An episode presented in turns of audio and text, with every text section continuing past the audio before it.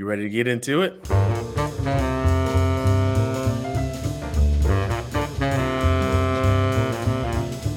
Hey, everybody. Welcome back. Bringing you another amazing interview, a Hashing It Out interview, doing it the way we love. I'm here solo dolo today.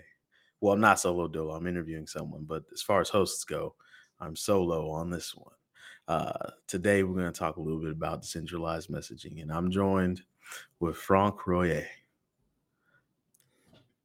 Hi, how are you? And he wanted us, he wanted us to call him Waku guy. So we're going to call him Waku. He's the Waku guy. And we're going to go all into what Waku is. But before we do that, Franck, could you introduce yourself to the audience? Yeah, sure. Hi, I'm Franck, or Frank, if you want. Yeah, I'm a software engineer and tech lead for the past 10 years. Been in the blockchain ecosystem since 2018. I joined Status in 2021 to work on Waku, more specifically the browser client at first. Nice, nice. So I'm trying not to just dive straight into Waku, but I feel like that's the only way to do it, right? So for those unfamiliar with what Waku is, could you give us like a quick brief message, like a brief overview of Waku, and then we're going to try to peel away the layers and get a little bit deeper. So Waku is a family of protocols, a software suite, a network that enables ephemeral communication in a decentralized manner. Being decentralized is just, I would say, a technical way of having privacy-minded, censorship-resistant communication. That, yeah, I will stop it here, and I feel like we're going to talk more about it. I like that. So it's ephemeral. This word I have trouble with in my life: ephemeral communication network. Okay, so I do know that there's a lot of projects working on decentralized messaging, but when you say decentralized messaging, I don't think a lot of people quite understand what it is and why it's needed. So I guess we could start there. Like, what is decentralized messaging in comparison to what people are used to? And then we'll go to the tail end of that question. So ephemeral, I mean, I address first what is communication and messaging. So by messaging or communication, we just mean being able to send a message, some data, some information from one device to another, from one user to another. And the ephemeral part is just to say that we're focusing on getting the data there in a timely manner. And we're not worried in ensuring that the data stays there forever. We're not worried about storage or about longevity of data. We just, send a message, and then once whoever is supposed to get a message got the message, we can forget about it. Then in terms of decentralized, so I think it's good to look at how the internet works today to explain the need here. So, I mean, internet, what is the internet? It's a network where computers can talk to each other. So that's basically a global network where computers can talk to each other. And the way the internet has evolved is that it moved to a configuration where some companies run servers, and then users, you and me, we're going to use clients. So your mobile phone, your browser, your laptop most likely connect to a server owned by some company, and that's how we are able to communicate. My laptop connects to a server, your mobile phone connects to a server, and now my laptop and your mobile phone can send messages to each other. The problem with that is twofold. One is that this middleman can watch your activity, and even if you are using encryptions and other strategy, they can still access something about your activity. For example, they can just know that you and me, we like to talk to each other. They don't know what we're talking about, but they know the social graph. And they can exploit that, and try to build a data driven profile or to surveillance on you. And the other problem is that if this company has use providers, they have to use a payment network, they have to use some hosting provider, and this provider don't really like what we talk about or what kind of activity we do, then this company could be forced, just for competition reasons, just so that they can continue to operate. They could be forced to deplatform us, to deplatform their users, and say, well, what this user is doing is not illegal, but my other companies don't like it, so I have to deplatform them. And that's the current state of things, nowadays. Like how 99% of the internet works today. So the solution to these two problems is try to remove this server, which is owned by one company that we call centralized, in the way that it's one central entity that is operating these servers, and decentralize it and say, okay, let's try to make it so that it's not one entity we are going to have to use, but a multitude of entities, which may be companies, which may be some users, which may be some university, any kind of entity could run these servers, and that means that no one will have one view of the whole network and be able to look at metadata, and no one will have the power to be able to deplatform someone. So meaning that maybe someone will say, okay, I'm going to ban this IP, I'm going to stop these users, but this user will have a way to connect to just another node, another server to be able to access the network. And so that's the decentralized part. So as I mentioned, decentralized is a nice technical property, but it's not the end goal. The end goal is to enable privacy, so that as a user, you can choose when to reveal information to whoever you want to reveal information, and try to stop deplatforming or the possibility to be booted out of a platform because what you're doing is not something that is something that other people with control agree on. Not agree with. So that's the biggest part about it, is just removing. When we're saying decentralized, we're removing the server. It's user. Yeah, we remove this one central server which is operated by one company. Got it. Not many servers, but many different failure points. And then you can't just boot people off, right? Exactly. If they want to message, they can message. Okay, that's good. Now, I guess moving it to Logos, right? We've mentioned Logos several times before on the podcast. And guess what, audience? We're going to continue to mention Logos because it's what we do. But Waku is considered one of the foundational projects of Logos. Why is that? So, yeah, as I mentioned, the internet is the foundational technology in today's world, in the modern world. And what the internet does is enabling devices to talk to each other. Mm-hmm. What Waku does is that it's enabling devices, people to talk to each other, but without having these central parties that have an authority and can get people booted off. So actually, if you look in the decentralized world, nowadays, when you build your decentralized app, you're going to build on Ethereum. And so you have this interaction with the decentralized system, which nobody is permissionless. Anyone can deploy smart contract in Ethereum. Anyone can run the Ethereum node. But it's not meant for communication. It's just here for the contract part of things. So we're just trying to have an equivalent here to communicate. And communication is the base layer for any kind of interaction between people, between software. So that's why it's foundational. We're just trying to basically fix the internet here. We're trying to make it in a way where it has nicer properties, which are the one we talked about earlier. Okay. So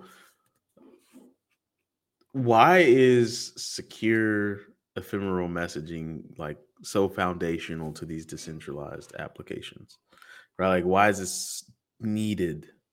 It's absolutely needed. So, because this is what enables any kind of interaction communication. So maybe we can go in some use cases to kind of have an idea there. So, we can. I was going to ask you that. But we go straight into some use cases. Let's give us some examples.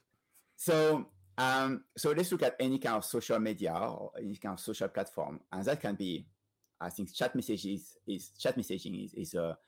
always a top use case. This is communication. So being able to send a message to one or a group of people, it is communication.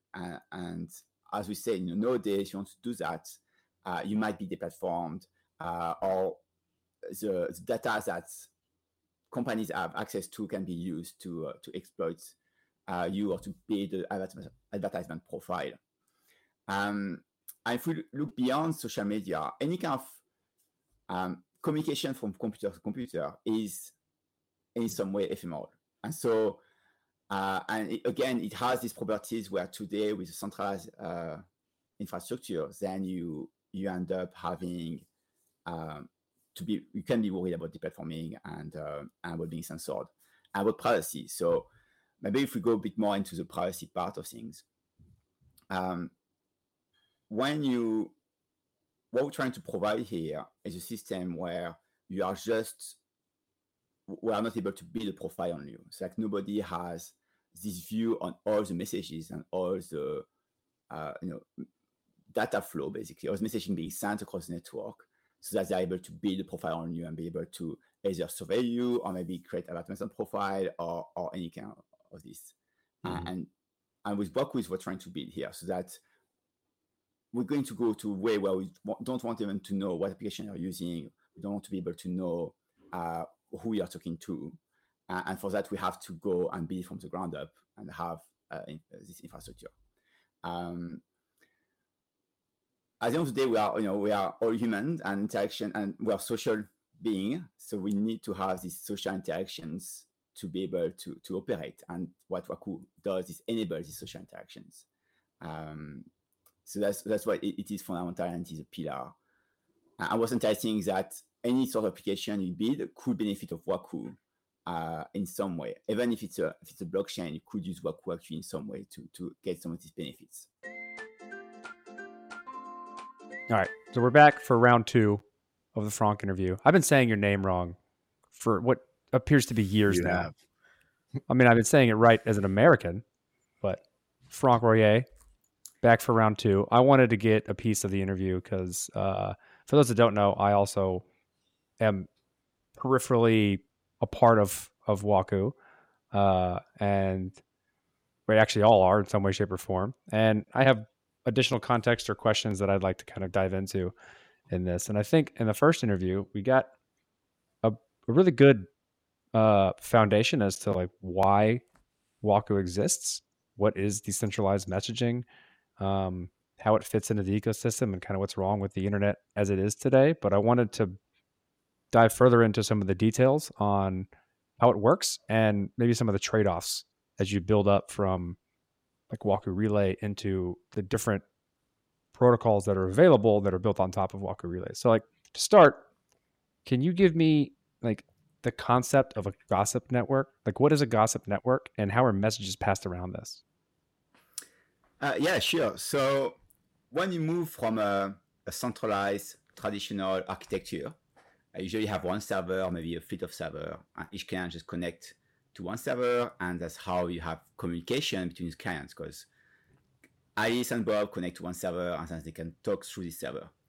Now, when you have a decentralized and what we call unmanaged peer-to-peer network, where there is no central authority who is going to say, this message goes this way, this message goes that way, you have to form kind of a topology, or like the nodes need to connect to each other in a way that allows messages to go through all the nodes.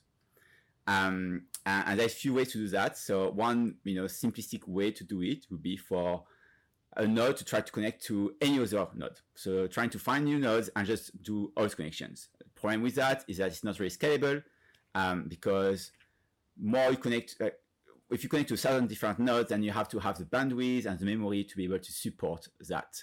And if every time you see a message, you send it to all of the nodes in the network, then very fast it's going to, everyone's going to see the same message 1,000 times.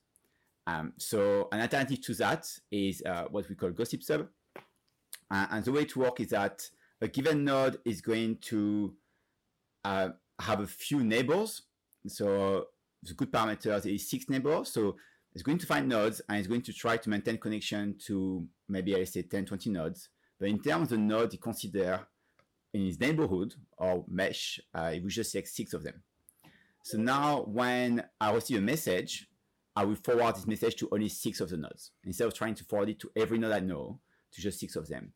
And now you can see, you can see a tapestry of dots and line between some of those dots. Then you can see a message can then go from one end of the mesh and then slowly propagate through the mesh with every node for the message you receive to 6 of their peers. So you still have some duplication in the way that I may receive the same message from 2, 3, 4 of my neighbors, but it's in terms of scale, it's much lesser than receiving the message from all the other nodes in the network. So gossiping, so you gossip to your neighbors. And the PubSub part, well, when I agree with my neighbors that we are going to be neighbors and we are going to be in the same mesh, we do talk about, okay, what are we interested in? What topic are we interested in? And so the topic, the PubSub topic, is a way to say, hey, I'm interested in cats. And this guy is also interested in cats, so I'm going to include him in my neighbor.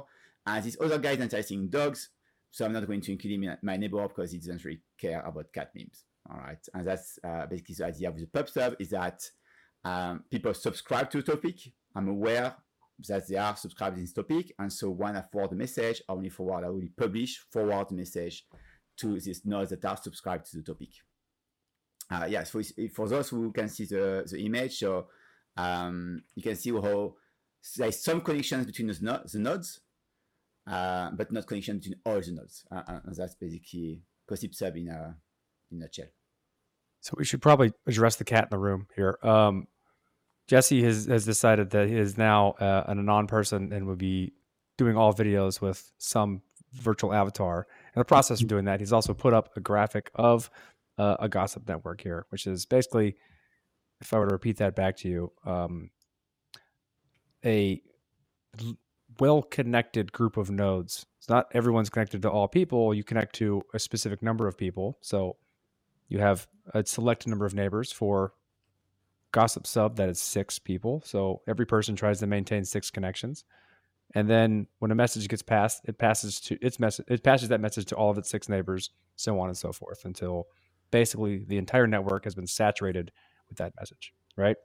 So that allows some redundancy and some censorship resistance, some resiliency in the network. So if one person goes out, the message still gets routed and saturates the network.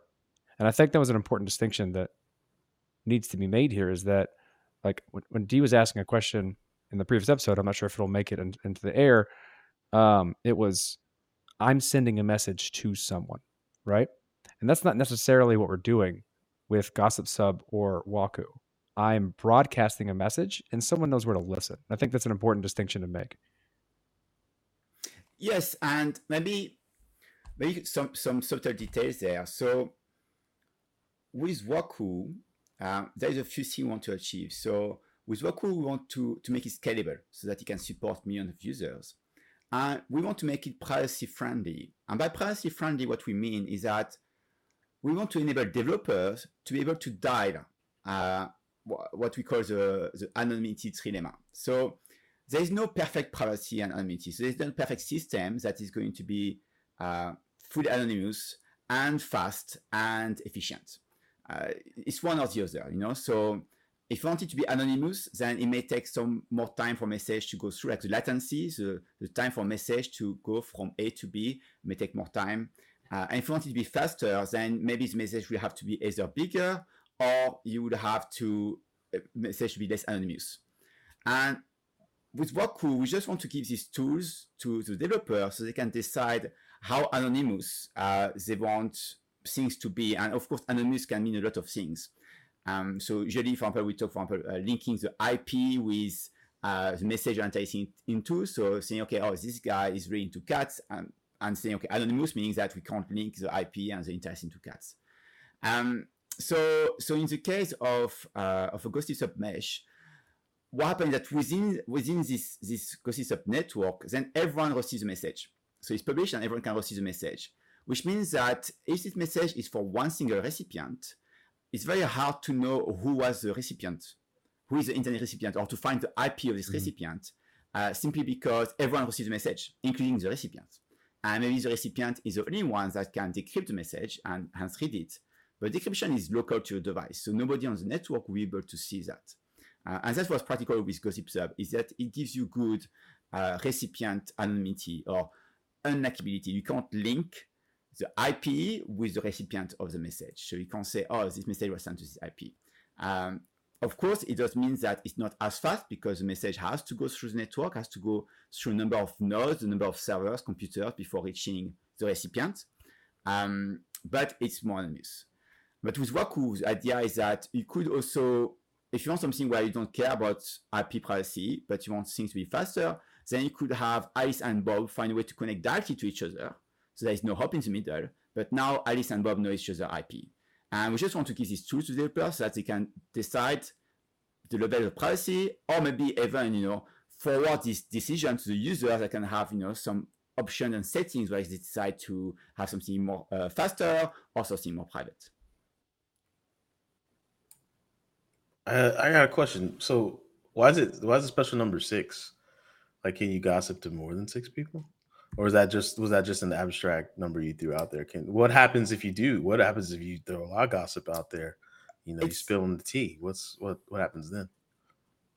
So as you could see in the previous graph, there were some plain lines and some dotted lines. So you can connect to several nodes, and then in terms of who you choose to be in your mesh, that was the plain line. So the number of 6 is the recommended number. There is a lower bound and upper bound. So I think the lower bound is 2 and 12, and the upper is 12. So you want to aim between 2 and 12, and 6 being recommended. In terms of where this number comes from, so Gossip Sub, or more particularly LibP2P Gossip Sub, was designed by Protocol Labs, and they have run a number of studies on their first version, or version 1.1, and so they run some simulations, and number 6 was a good number out of the simulation, where you had above 96 or 97% of messaging being received within a few seconds. So I don't know exactly. We can share the paper with anyone interested, or they can just look for Protocol Labs Gossip Sub analysis paper, and that's where it comes from. So Protocol Labs had done simulations, and they found out that these boundaries or these parameters were a good one to have good latency and good reliability in terms of receiving the message. And add to that, more generally speaking, the trade-off you're making here is bandwidth consumption and redundancy and computation, like how much work it takes to propagate a message and how fast that message gets propagated. So if you look at it from each extreme, right? If you just start with one, each person maintains one connection in the network, right? That means that you have a very inefficient network in terms of how a message gets propagated across, right? Because if everyone relays a message, then you basically have to route that message to every single person with the n number of hops, n being the size of the network, right? But there's no redundancy. So basically everyone gets that message once. But if we do the opposite of that, and everyone is connected to everyone else, that's a fully connected mesh or a fully connected network, then everyone receives that message in number of times. Basically, they just keep you just redundantly keep receiving it, but you get it really, really fast. And so there's a trade-off somewhere in the middle of like how do we maintain the minimum amount of connections and message redundancy while minimizing the latency, the time it takes to completely saturate the network with that message, right? And so you're looking for somewhere in the middle so that you get this kind of sender-receiver anonymity while also still having some reasonable latency and bandwidth consumption associated with sending a message. And so based on those simulations that Protocol Labs have done, 6 was a good way. It was a good number. It was the best number they found for Gossip Sub. And that's what Waku's built on. It's the magic number then. Okay. For Gossip Sub. Do you know what the redundancy of messaging is, and what was the size of the network that it was deemed that, like, D is the degree of connectivity between nodes, like in terms of neighbors that they connect to. And then you should probably talk about like the DHT and how that actually works as well. That would be relevant to the conversation in terms of trying to understand why it's D equals 6. So no, I don't remember the figures. I could pull them up, I'm sure. I mean, it's just in the paper. So no, sorry, I don't remember the figures on top of my head. In terms of DHT, I guess, like, zooming back is question, okay, so we are creating a Gossip subnetwork. We want to connect to a number of nodes, and we want to have a mesh with 6 other peers. So now, how do you find these nodes? Because again, we don't have a central authority that is going to list all the nodes, or you don't want to do that because you want to be decentralized. You don't want a single point of failure. So we use what we call Diskv5 or Discovery V5, which is, as you mentioned, DHT. So it's a mechanism that is going to try to find to find new nodes. And the way it works is that so you just always have to have a bootstrap. You always have to have an entry point to the network. And that can be some hard-coded addresses in your code.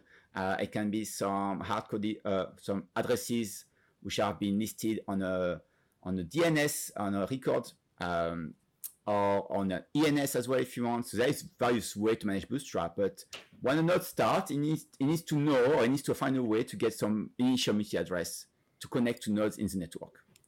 And once it's connected to nodes in the network, with DZ5, basically what it does is it connects to Bob, so Alex connects to Bob and say, hey Bob, do you know any other node from this network? And Bob say, hey, yes, I know Carol. And then Alex can connect to Carol and ask the same thing. And just do that a few times and end up with a list of nodes that now Alex can connect to. And so that now Alex can know maybe 20 nodes in the network. She can connect to 10, and she can have 6 of them in her Gossip Sub mesh.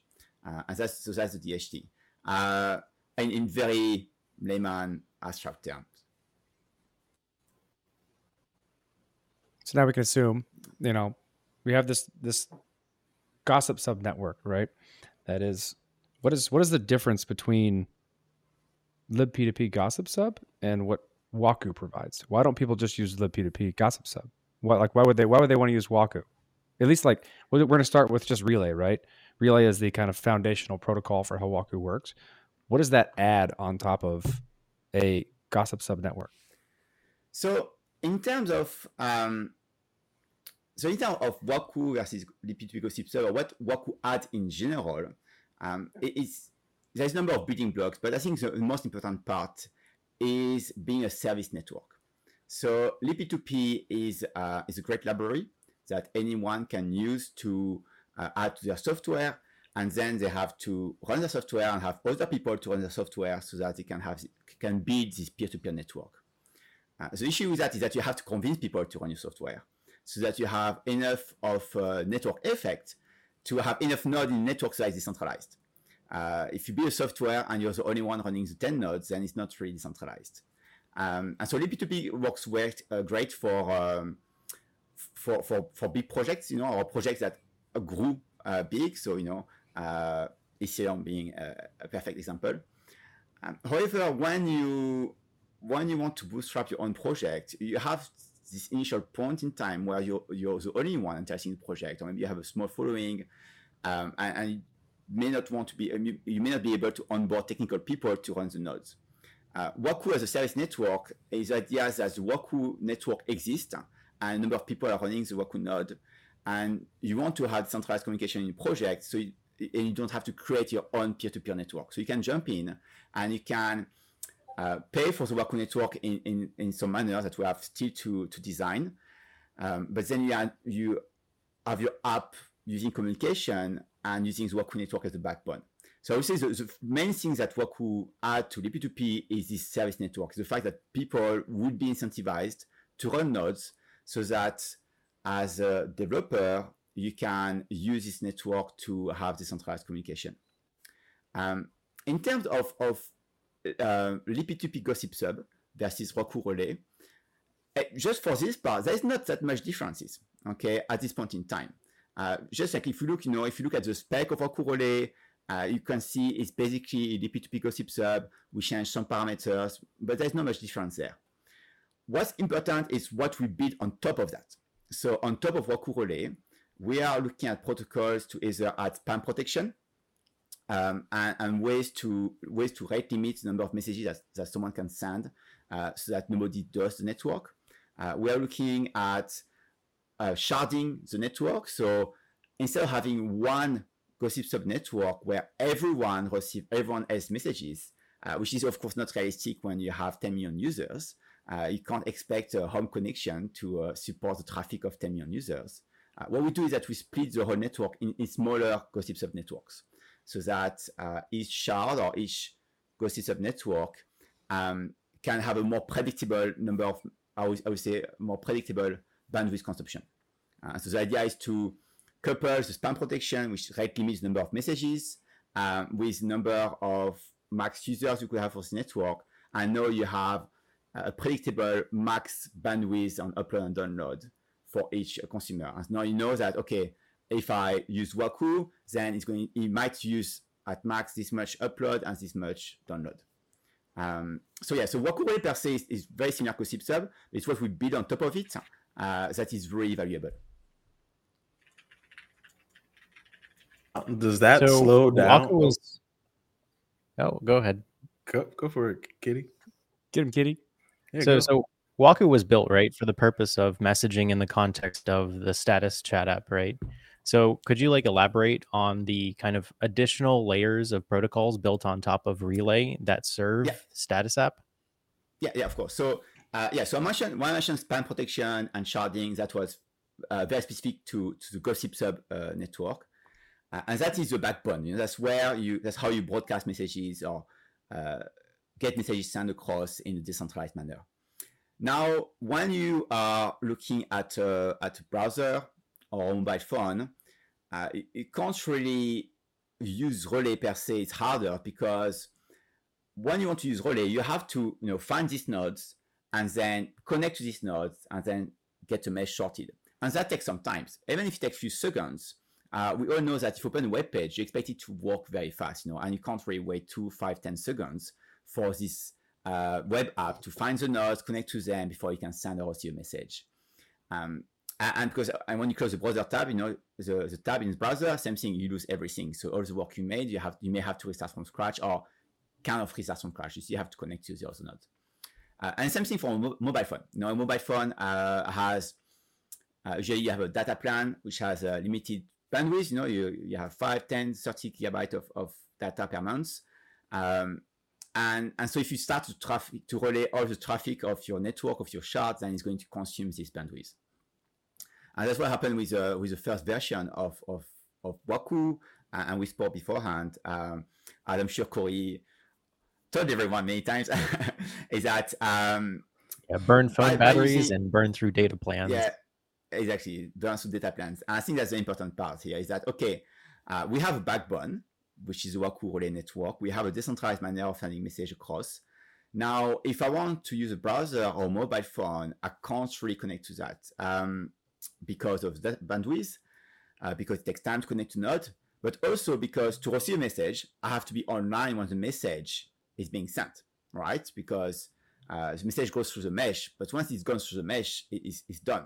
So if I have a device which is mostly offline, such as a mobile phone, our browser, then I will miss a lot of the messages. So what we did is that we created a number of protocols that enable access to the Waku network for these devices. So one protocol is Tor, and it basically caches messages. So when a node in the cloud receives a message through the relay, it's going to save it in database. And as a browser, when I go online, I can do a store query and just say, hey, I'm interested in these messages. Have you seen any of these messages in the past 24 hours? And that's how then a device mostly offline can still get access to the messages. And then we have similar protocol where instead of using Relay and forwarding all the messages I see, I'm just going to use light push to just push one message to a node. And then this node is connected to the Relay network and can do the propagation to the Relay network. And finally, the last one we have is filter. And here is, instead of receiving all the messages of the network again, I'm going to say, hey, I'm interested in these kind of messages. And so a mobile phone connects to a node of the Waku Relay network and say, hey, I'm only interested in this kind of messages, and this node can then forward only these messages to mobile phone. Again, so that's safe bandwidth because you don't receive all the messages of the network, you just receive the one you are interested in. But of course, this has privacy. I mean, it's private because now this remote node knows your IP and what kind of messages you are interested in. So you always have to do some. Sorry. Yes. Yeah. There's some little subtlety there, right? So like if a light client or like a mobile phone, right, can't handle the main network, and it wants to try and ask a node for a specific set of messages, there's some level of obfuscating what those messages are, right? You can say, like, you can use bloom filters, or typically the way of doing this is saying, I'm looking for messages that look like A, B, and C. And the more detailed you are, the more accurate, the more narrowed down the messages you're looking for. If you're really broad, you can say, give me all the messages that have the word two in them, or like, you know, something that allows for the node to answer that while not exposing the details of the message because they can't read them. They're just sitting encrypted messages. But like there is some level of privacy loss if you're asking for a group of messages, because like you just said, it gives you the IP and whatever you've asked for, they can make that connection. So if you're acting as a full node and doing full relay and passing things on, then you're not giving away that information whenever you ask for whatever messages you're listening to. Yeah, exactly. So as I mentioned before, what Gossip Sub is good at is recipient anonymity, or not being able to link the recipient of a message with the IP of the recipient. But you lose that when you start to use this like protocol. There's always, you know, some compromise. You still have to, there's some drawbacks basically. And you could have solutions where you are going to use Tor and put Tor between yourself and this node. So now your IP is hidden, but of course Tor is slower and less reliable. So you always have to turn the dial on this anonymity trilemma. And maybe something good to, I mean, interesting to mention now is one of the key aspects of Waku, or one of the key components is the content topic. So how do you do content addressing in the network? So how do you find your messages basically? And so what we have is that we have a string basically on messages. This string, this no letter, and can be application status 123. It is in clear text. So whenever you send a message, you attach a string to it, and every node on the network can see it. And when you use filter or store, then you're going to say to this remote node, here are the strings, here are the content topics I'm interested into. And that's exactly what you mentioned, in the way that now as a developer, I can decide if in the string I put the name of the recipient, then everyone's network will know that this message is for this recipient, which is not great anonymity. But then the recipient will only receive message for itself, right? Because I say, hey, my name is Alice. Connect to filter node, store node, say, hey, give me all the messages for Alice, and you only receive message for Alice. So it's great efficiency, but it's very poor privacy. And so what you can do instead is find, and that's how Status does it, is just find alternative where Alice is just going to grab number one, and Bob and Carol, and you have 10 people which are all number one. And when you ask for messages, you just say, hey, give me messages for number one. And in this case, this node says that maybe you are one out of 10 people, but you don't know which one you are. And that's how you can play and dial again. Like you are dialing between efficiency, bandwidth, you know, number of messaging you're getting versus privacy, and what we call K anonymity. You're part of a group of size K, 10 people. And so you're one of 10, which, you know, is more anonymous than being one of one. Can the user... That's a layer of... Go ahead. I was just going to say, can the user choose, like, if they're one of 10 or one of 6 or one of 7? Is that something that's... Okay. No, that's a developer choice. So the people who build the applications kind of choose how these content topics could be used. And eventually we'll have... Like one of the things we're currently working on and doing research in within VAC is kind of automating this sharding, or automating the way in which people belong to a specific content topic as the network scales out, so that you maintain this level of reasonable anonymity, or k-anonymity, while keeping the resources required to do messages low. So at this stage, developer, we always have to choose the content topic, but we, developer also has to choose the PubSub topic. So they have to choose, okay, what Gossip Sub network I need to be part of, which is not great experience for developer. Like we want to give the tools to developer to make it easy for them. So one thing we're looking at is that the developer choose the content topic, and then in terms of networking layer, it's done automatically for them, and they don't have to worry about it. And the Waku network knows, or the Waku node knows, to what network we belong to, and is able to apply this sharding, this splitting of the network for efficient use of the bandwidth. Nice. Does Waku have any like limitation? Like, what's the size of a message? The max size? Can it go through? Like, can I, like, so for some messaging apps, I could send like a PDF through with the message. I could send pictures with the message. I could send like a 3-minute clip of audio with the message. Is there limits? So, yeah. So, currently the limit is 1 MB per message, but that's something we are going to fine tune. As I mentioned earlier, what we want to be able to do is say, we have a shard, and in this shard, there is a maximum of X users, so 10,000 users is our target actually, and each user can send a maximum of, let's say, 1 message every 10 seconds, or maybe 10 messages every minute. So we haven't yet decided on that, but have some rate limiting applied to this shard, and that gives us now a maximum bandwidth usage.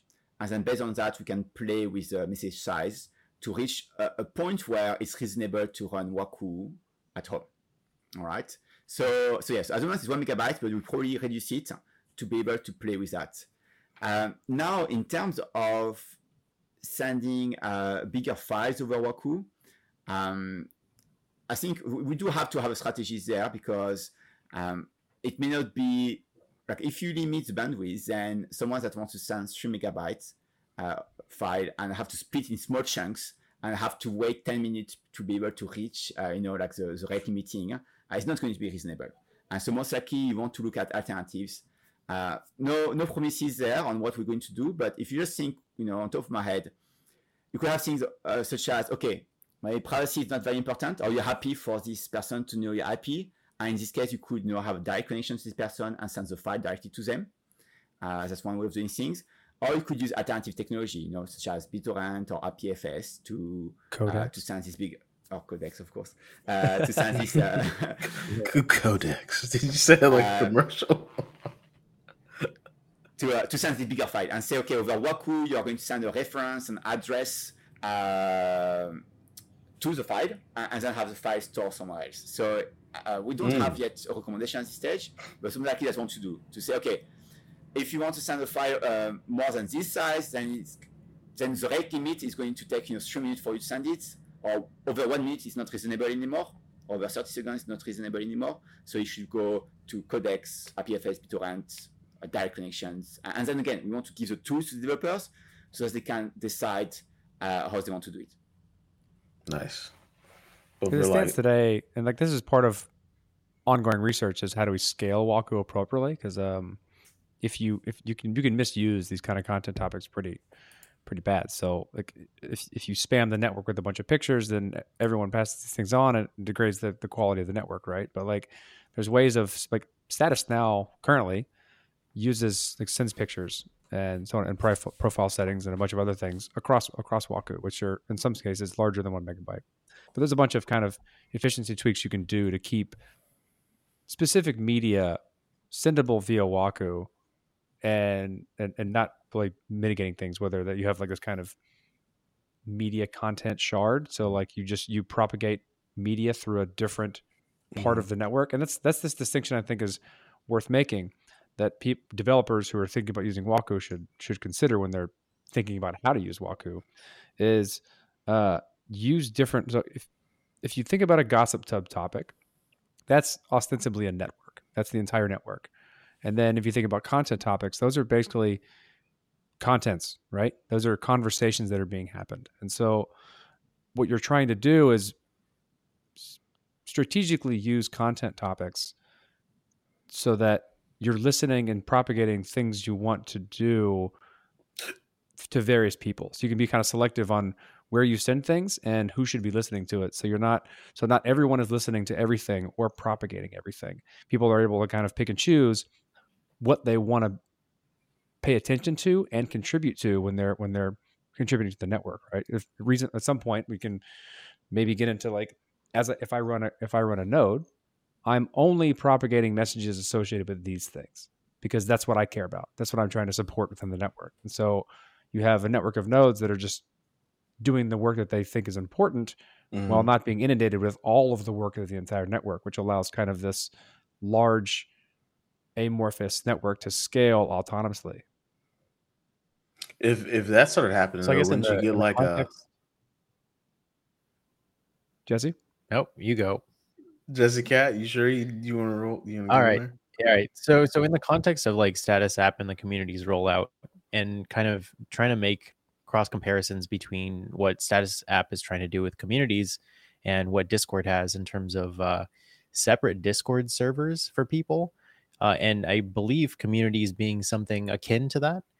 Would this kind of content topics segregation of, I guess, media specific to a server or a community be useful?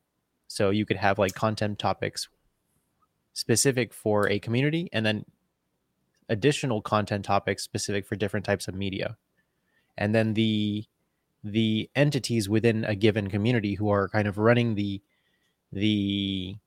I guess heavier protocols for relaying messages would be like the owner of the community and maybe moderators or some I guess some people with dedicated hardware, and like normal users maybe with like mobile phones can run these like lighter protocols to message in the community without having to have that dedicated hardware.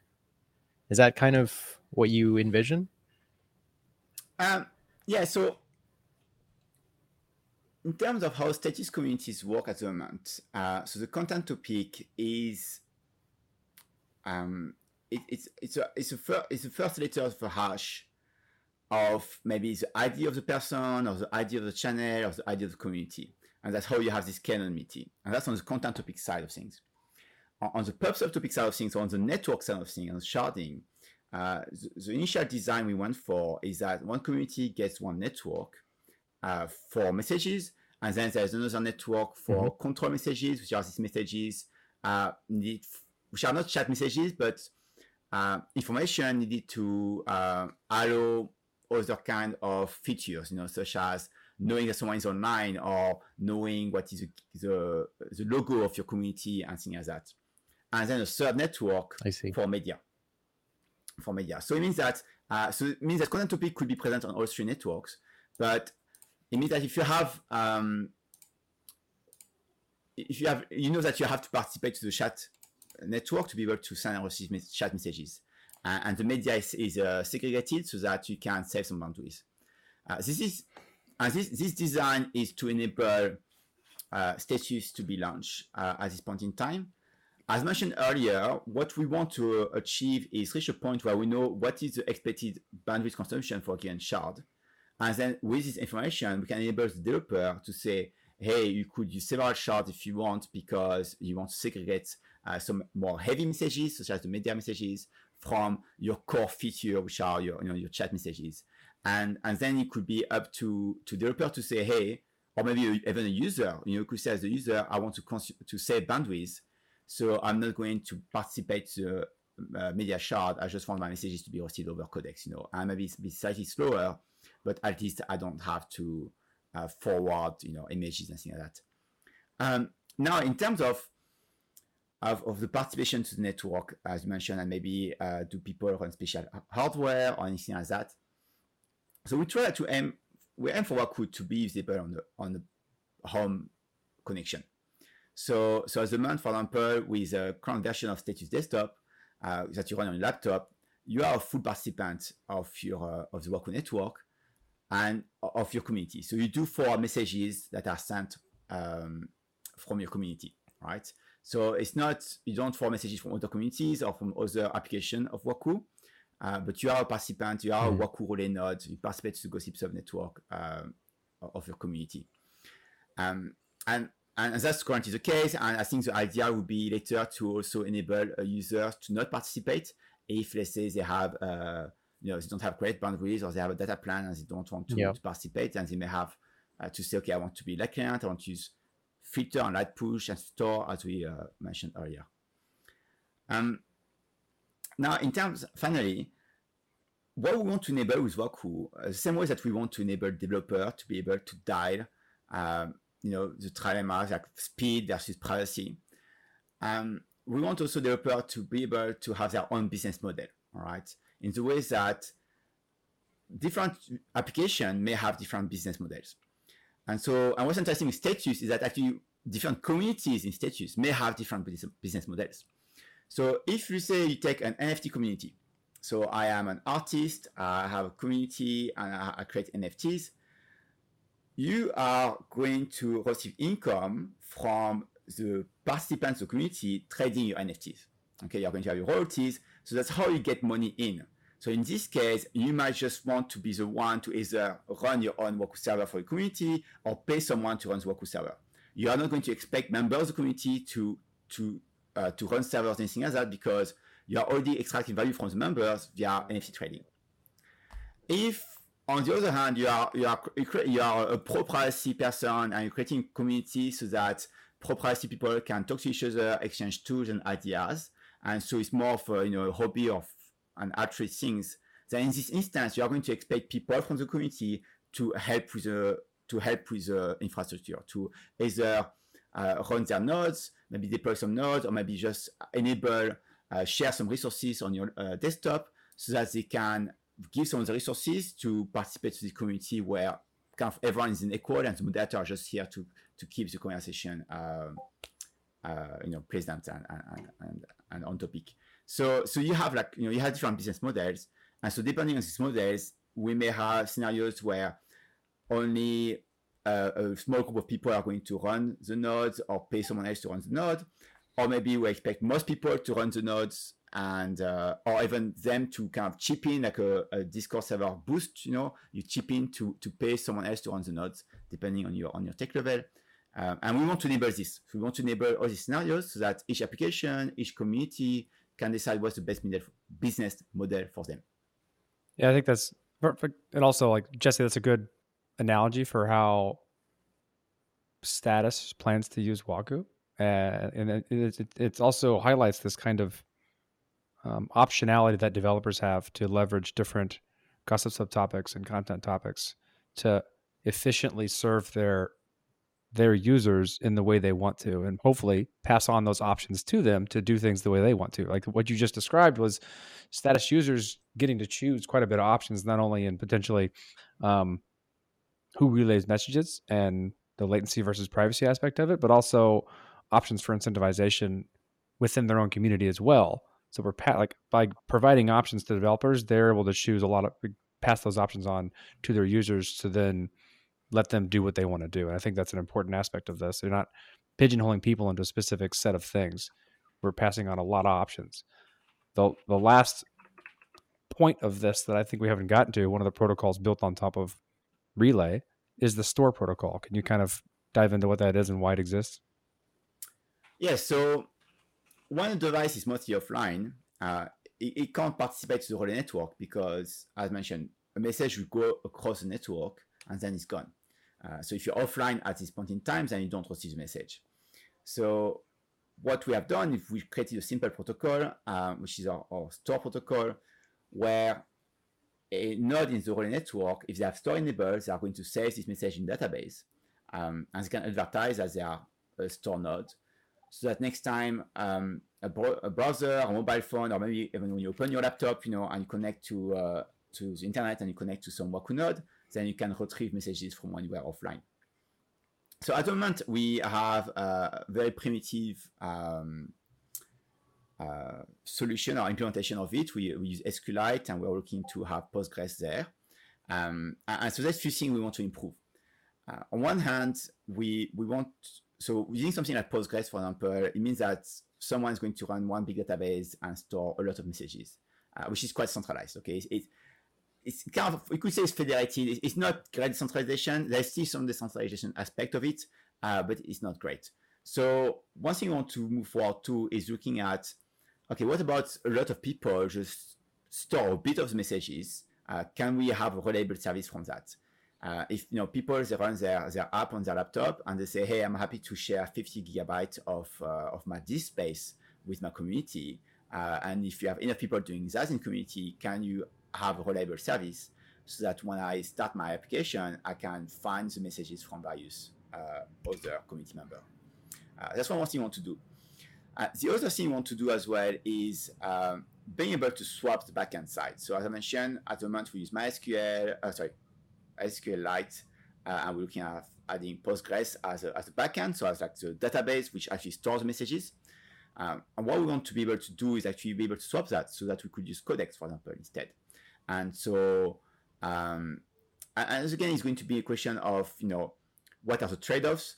I think with things like SQLite and Postgres and having users sharing some of this space, you are going to have some, you don't have any guarantees that you're going to find all the messages in your community, for example. Was that something that Codex is, you know, aim to do, is be able to provide some guarantees about data availability. And so be able to swap the backend to other storage engines, such as Codex, will enable to give you, you know, to give more options to developers or other properties to developers, so that then they have a choice in how they want to implement things.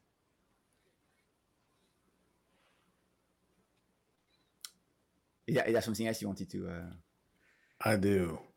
I do, but it's a little bit, it's different than what we were just discussing. I wanted to know how can I break Waku? You know, what if I'm a bad guy? I'm an adversary, right? Mm-hmm. I'm a bad guy. Like, this Waku is getting a lot of traction here. I need to break it. How's that possible? Is it robust to add to bad people, right? So right now it's not robust. Okay, so right now we are still we're still working on things. So edit this question out. And no, go ahead. So I think it's more about our roadmap. You know, what we're working towards to, and how, and which order we want to do things. So we've been very focused in getting Waku scalable for the usage of Status, which was putting in place a sharding strategy. What comes with the sharding strategy is that you have nodes in different networks. Now you need to find these nodes which are in different networks, and how do you know in what networks they are?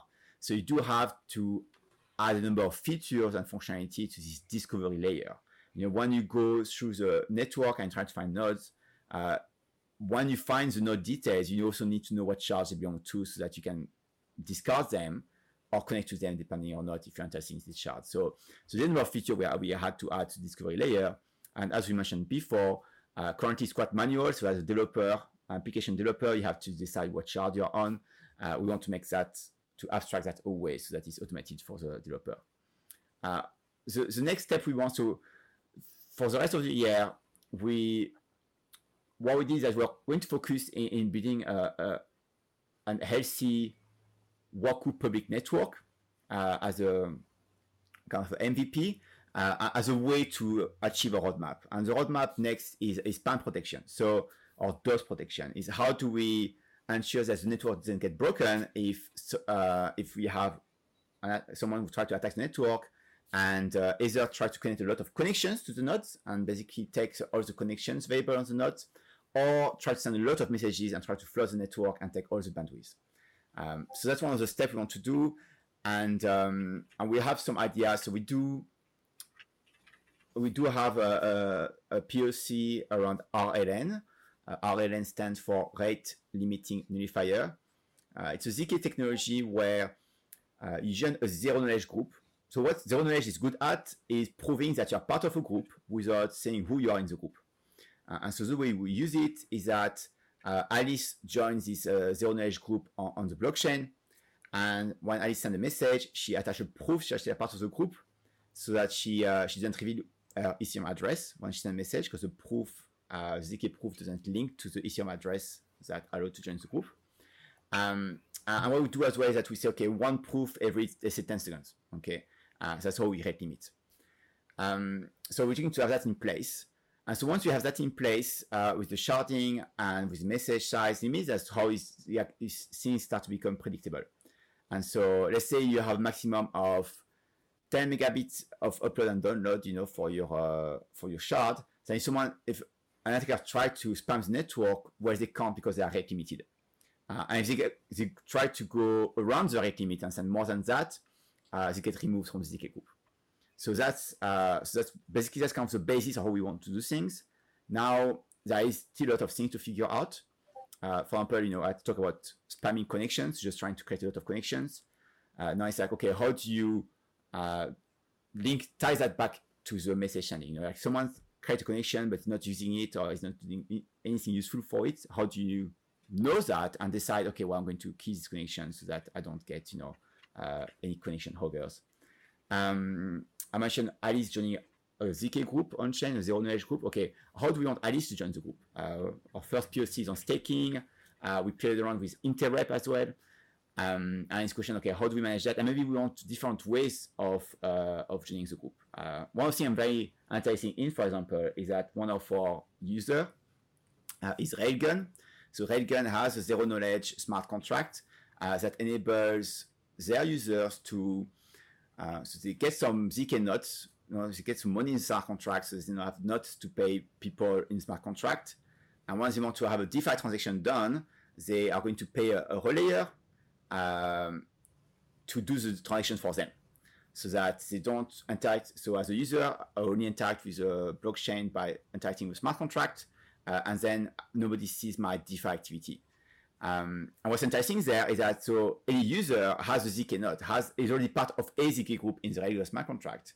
I'm trying to see, okay, can we then use that for them to join the RN group, for example, and just enable these use cases and business cases where they can use Waku, it's rate limited, but they don't have to join different ZK group or something like that. So that's a lot of work in progress. And once we have, finally, once we have spam protection in place and things are more predictable, then we can work into incentivization. How do we pay for the infrastructure? How do we get people to run node and share their disk space and share their bandwidth and be paid for it? And that's the next step.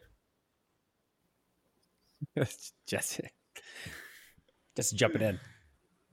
Well, the thing is that we want to make it, again, we want to enable different business models. So not locked in a solution at this point in time. But yeah. That's a reasonable place to wrap, I think. What do you want people to do? Like, if people listening to you, how do they learn more? Where do you want them to go? How do they contribute? How do they run a Waku node? Like, how do they figure more out? Yeah, so we do have, so at this point in time, we check out our Twitter, Waku_org.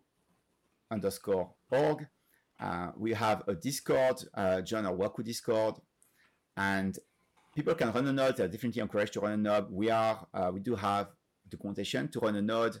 We have some options to run it with Docker, and we are slowly, you know, improving the documentation. I hope this week we are able to release our documentation website that will contain more details on Waku as a concept. After that, we are going to revamp our JavaScript documentation so that web app developers can join in and start to build on Waku using our JavaScript library.